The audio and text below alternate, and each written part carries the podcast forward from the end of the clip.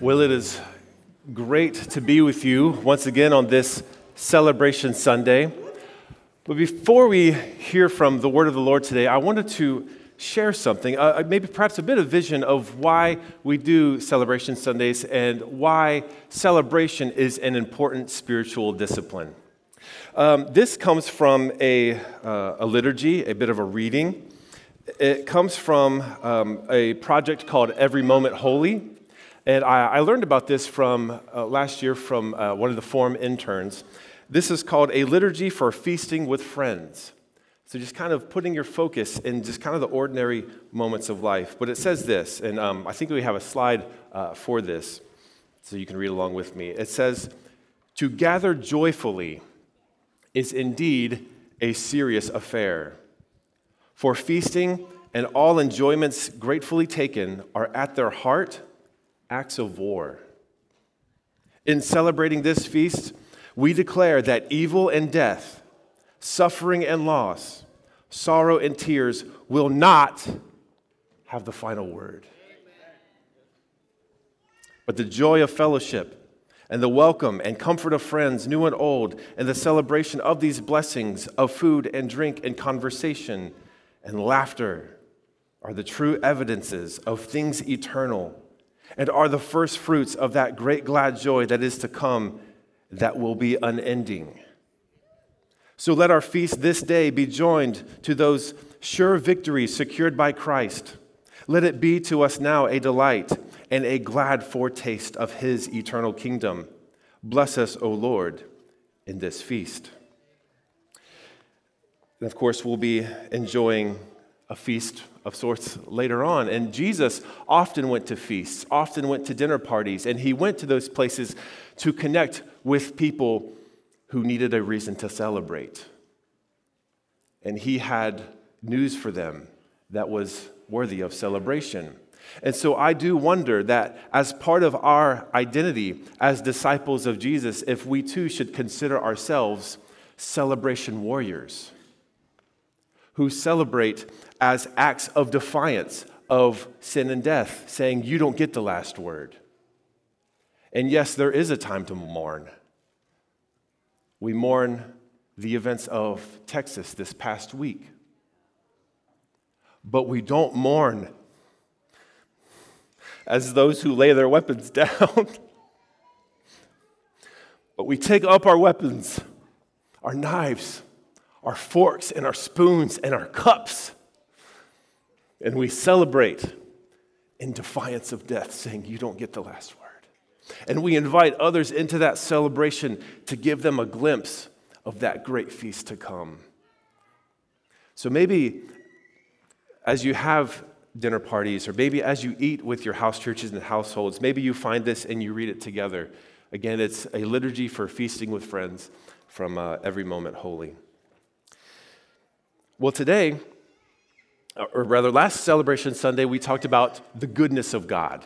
Uh, and we talked about how we could see the goodness of God through the things that He created and how we can experience those things through our senses, pointing us to the goodness of our Creator. But today, we're going to talk about the greatness of God.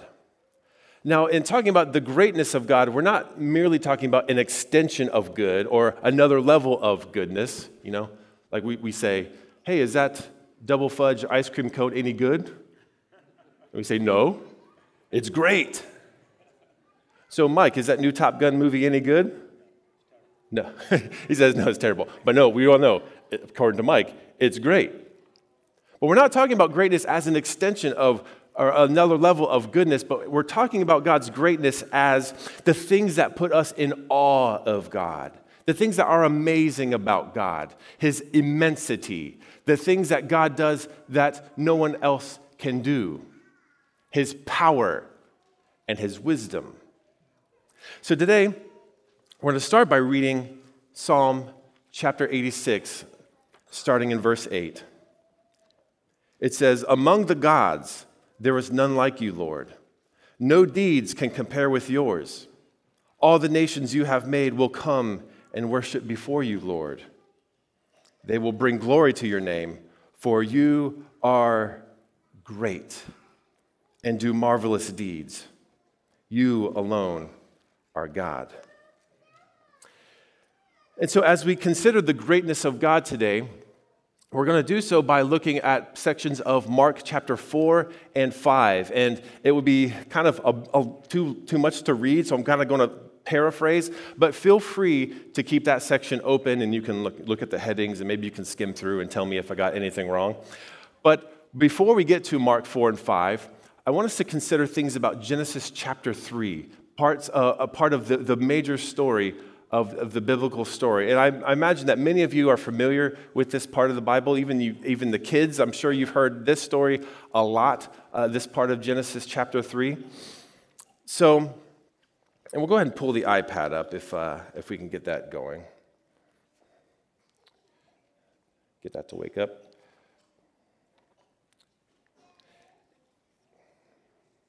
And in Genesis 3, of, of course, we know the Bible b- before that, that God created the heavens and the earth.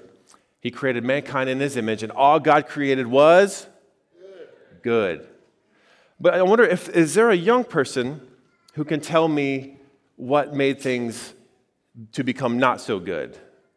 Yeah, what, what happened? Anybody? Yeah, sin, right?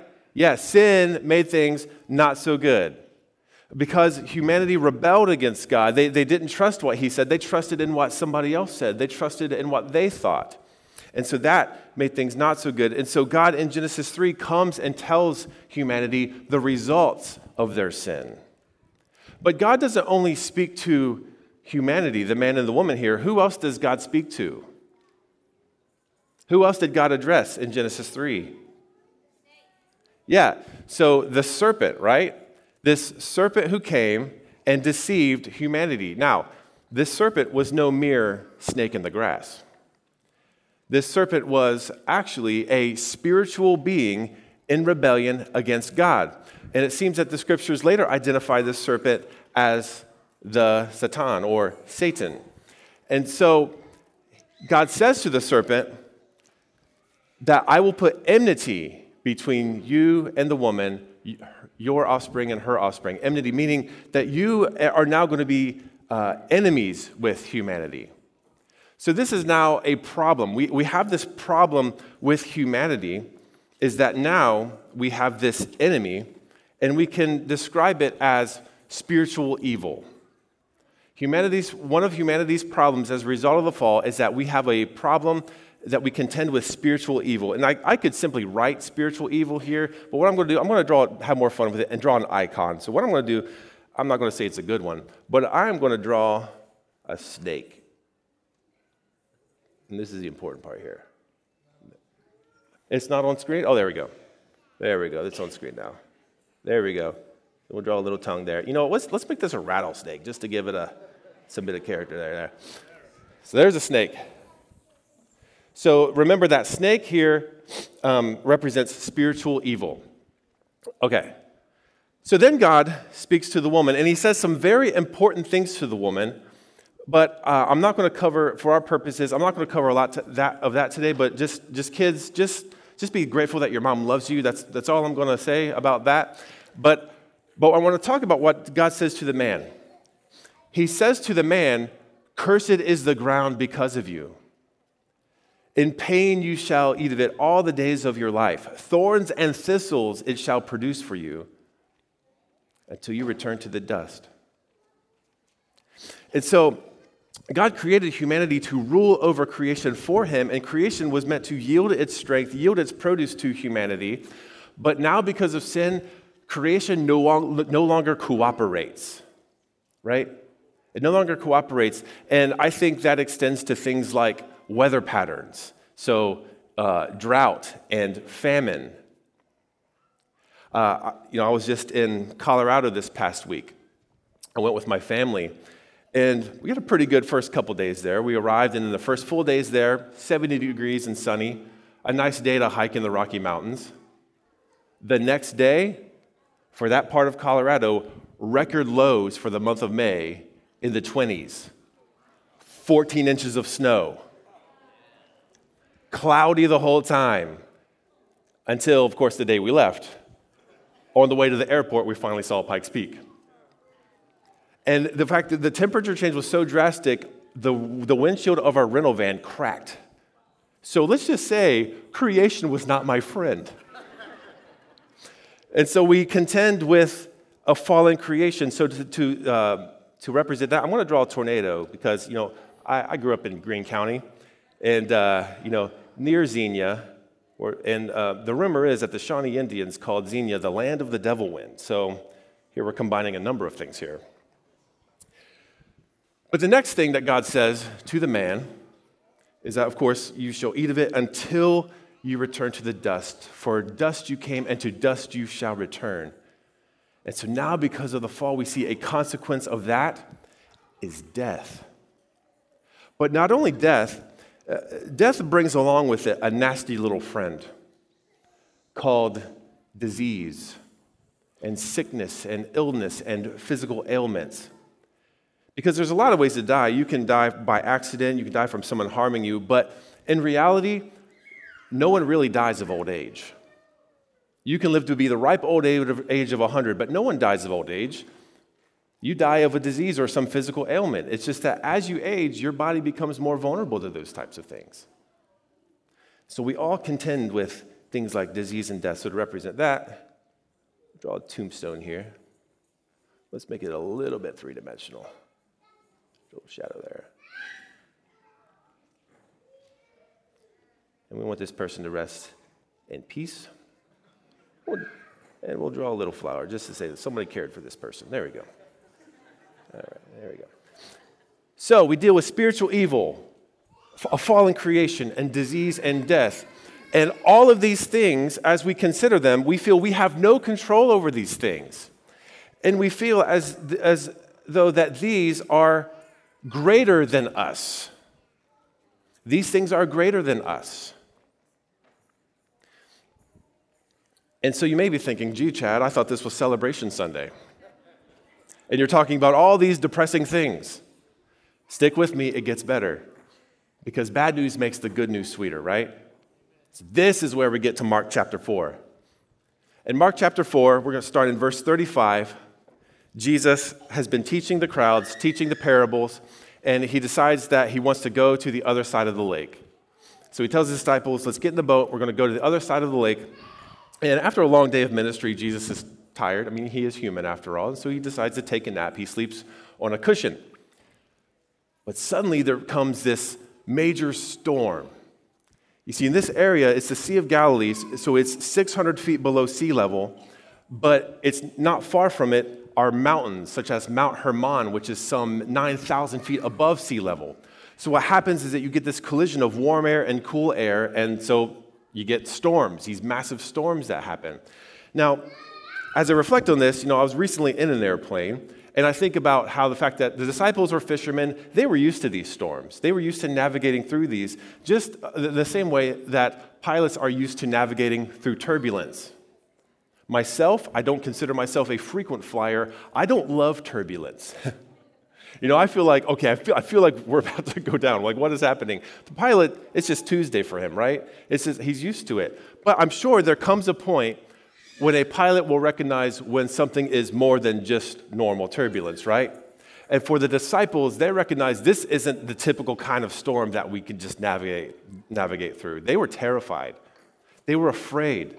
The, the water was filling their boat. And so they decided to go and see, like, how is Jesus handling this tumultuous situation? So they go and look and they find him still sleeping. I mean, I know some people might play ocean sounds next to their beds as they try to sleep, and that's what, but this is some next level relaxation technique that Jesus is using here to keep him asleep. He's sleeping through the storm, and they say, Don't you care? You're just to sleep through this? Don't you care that we are drowning? Jesus gets up and says to the storm, Quiet, be still. The Greek word here is the word for muzzle. The, the way that you would muzzle an animal to keep it from biting or barking. Jesus muzzles this storm. It's, he takes the bite and bark out of it, and it sits there obediently wagging its tail. But it says it becomes completely calm. The wind dies down, and the, the water isn't even choppy anymore. It's as smooth as glass. And he says to his disciples, Why were you afraid? Do you still have no faith? Well, the disciples said to themselves, Who is this that the wind and the waves obey him? They were afraid of the storm, but they were now terrified of Jesus. They didn't feel safe in the storm, but now they didn't feel safe because of, you know, whose presence are we in? I wonder if, this, if it's this kind of Isaiah 6 kind of thing. I'm undone. I recognize my place as a sinner, and I'm in the presence of something else altogether. But, kids, with this Jesus, you know, calming the storm, what does Jesus demonstrate his power over? What does Jesus show himself greater than?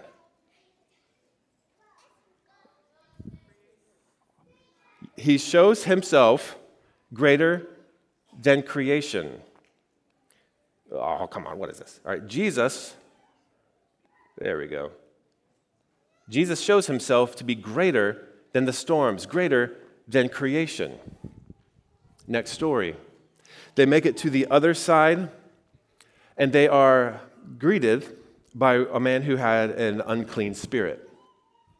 It gives a bit of background. Mark gives a bit of background of this man that the, the locals tried to bind him because he was so out of control. They tried to put chains on him, but he would constantly break through the chains. No one was powerful enough, no one was great enough to subdue him. And he lived among the tombs, cutting himself with rocks and crying out. These demons were dehumanizing him. But he sees Jesus coming and he runs to him and he falls at his knees and says, I know you're the Son of God. Have you come to torture me before the time? You see, even the demons know they, they're no match for Jesus and they know of their eventual fate. This one says, Is it time? But Jesus says, What is your name? replies, I'm Legion, for we are many.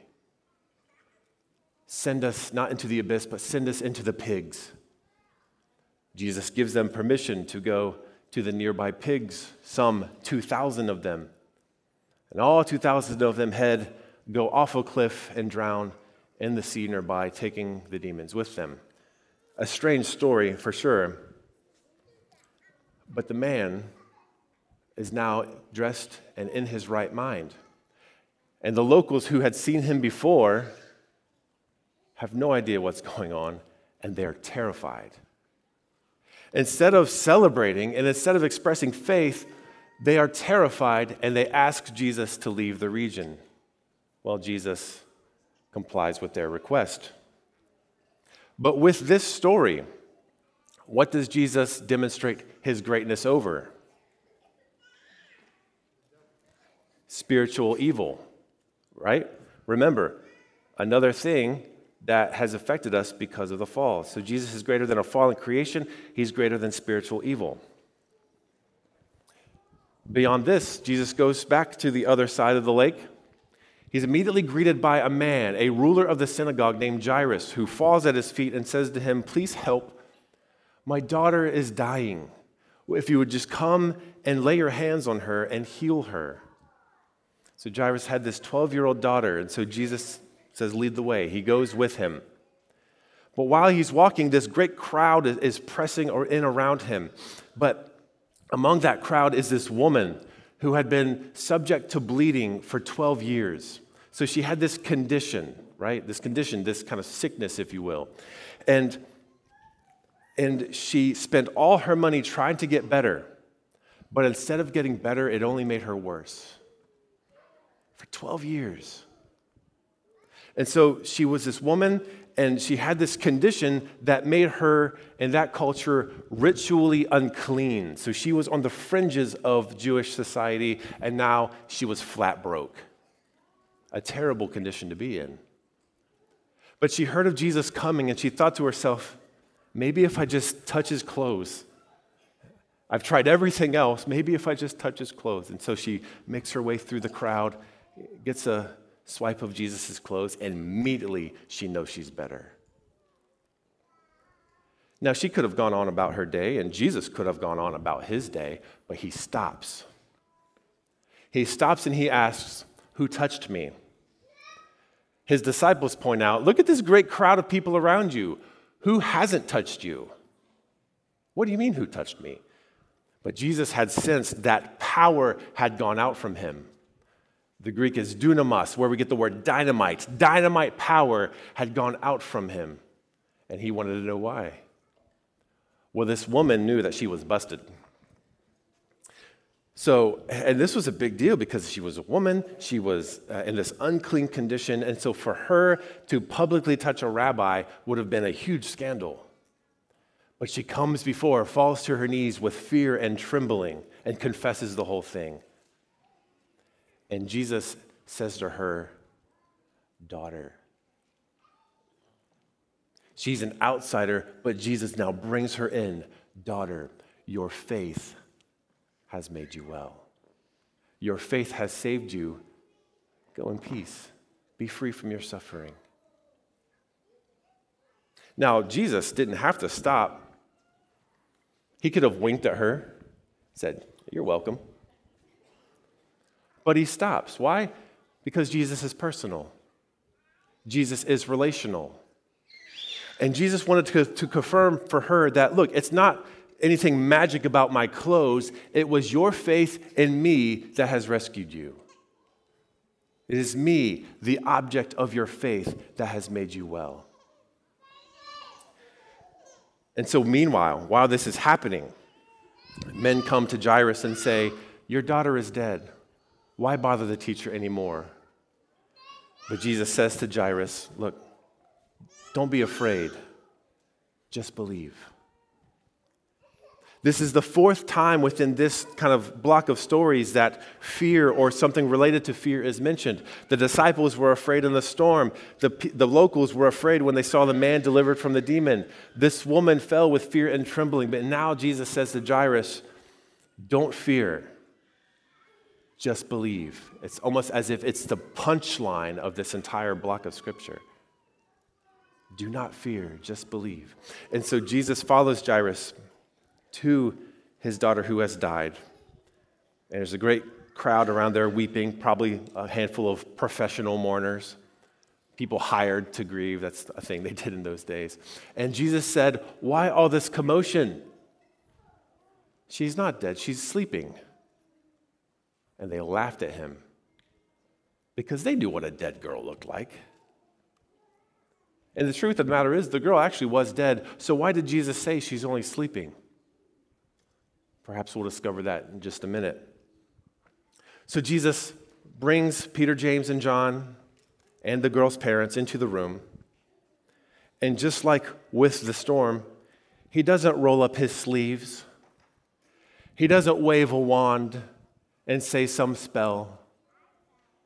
He simply takes her by the hand and says to her, Talitha cum,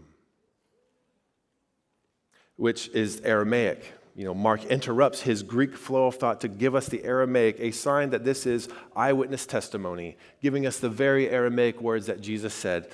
And it means Talitha, little girl, but more than just little girl, more of a diminutive term, a pet name like honey or sweetheart. And cum, arise.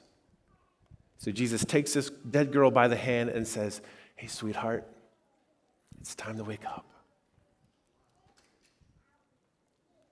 And she does. So, why did Jesus say that she was only sleeping? It's because Jesus is so great that when he has you by the hand, death is like sleep. So, with this healing of this woman, and he's not even trying to heal her, it's coming off of his clothes. And with this, taking the hand of this little girl, and like as if he's a parent waking her up for breakfast. Jesus is greater than death and disease. The things that plague us from the fall, Jesus has shown his complete dominance over. But not only do we see the greatness of his power, we also see his wisdom. You see, imagine when, Jesus stops to talk to this woman, remember the situation he's in. It's like he's in an ambulance. This is emergency. He's got to go. I mean, imagine Jairus as Jesus talks to this woman. Um, my daughter's dying. We, we got to go now. I mean, this would be like an emergency room doctor being at a restaurant, someone's choking two tables over, and he gets up to go and, and help them, but he stops in the table in between to ask someone, How's that arthritis you've had for a couple of decades? The person at the table with the people with the person choking is like, that can wait. You don't trade the acute conditions for the chronic. But there's wisdom in the timing of Jesus. We get so confused. We don't understand the timing of God. But it works out. He knows exactly what he's doing. Because you see, because of the timing of Jesus, both the woman and Jairus get more than what they ask for. The woman simply wanted a, a pass by healing. But Jesus, if he gives her that, they never have that conversation. But Jesus affirms her, calls her daughter, affirms her healing, affirms her salvation. Now, the woman never would have probably chosen to be called out, but I'm, i bet you that she's sure glad that that happened. Jesus gave her more than what she asked for. And Jairus asked for a healing. What he got was his daughter back from the dead and a clearer picture of who Jesus actually was. There's wisdom to his timing. So, this is when the, the band can go ahead and start to make your way to the stage. Why is it important to talk about the greatness of Jesus? Well, it's important to talk about it so that we believe it. Because if we don't believe it, we, like some in this passage, will be given over to fear. We'll be given over to fear and doubt and worry that God's going to get something wrong. Or if we don't believe in his greatness, we might look back with anger and bitterness and resentment that God has gotten something wrong. But the greatness of God means that God is the one being in all of reality that's never had to say, oops. And so, but because of this fear, we want to be in the driver's seat. We want to take control, and we will seek control by finding our security and money, security in relationships and what people think of us, security in our status and position. And we'll try to manipulate everything in our lives because we think we know and that we have the wisdom to know exactly how our life ought to go. The truth is, we don't. We are not wise enough. We are not great enough. But Jesus is. And when we recognize the greatness of Jesus, we can know we don't have to be in control. We can trust in his power and in his wisdom. Now, if we give over to fear, we may be like the disciples in the storm who said to Jesus, Don't you care? Don't you care that I'm drowning? Don't you care that my marriage is drowning? Don't you care that I'm drowning in debt? Don't you care that my job and my finances are sinking? Don't you care that my health is going down? Of course, He cares. Do you know how I know that? It's because all these things, all the ways that we've been affected by the fall, Jesus overcame through His death and His resurrection. On the cross, Jesus overcomes spiritual evil, disarming the rulers and authorities, putting them to open shame. As Jesus gets a nail in his heel, he is at that time crushing the head of the serpent. And on the cross, Jesus is quieting and muzzling the only real storm in your life that can capsize you the storm of your sin and he let himself be tossed into that sea, just as Jonah. And once he was tossed into that sea, it calmed it, it took its power. And because of this, not only are we redeemed, but creation itself will be set free.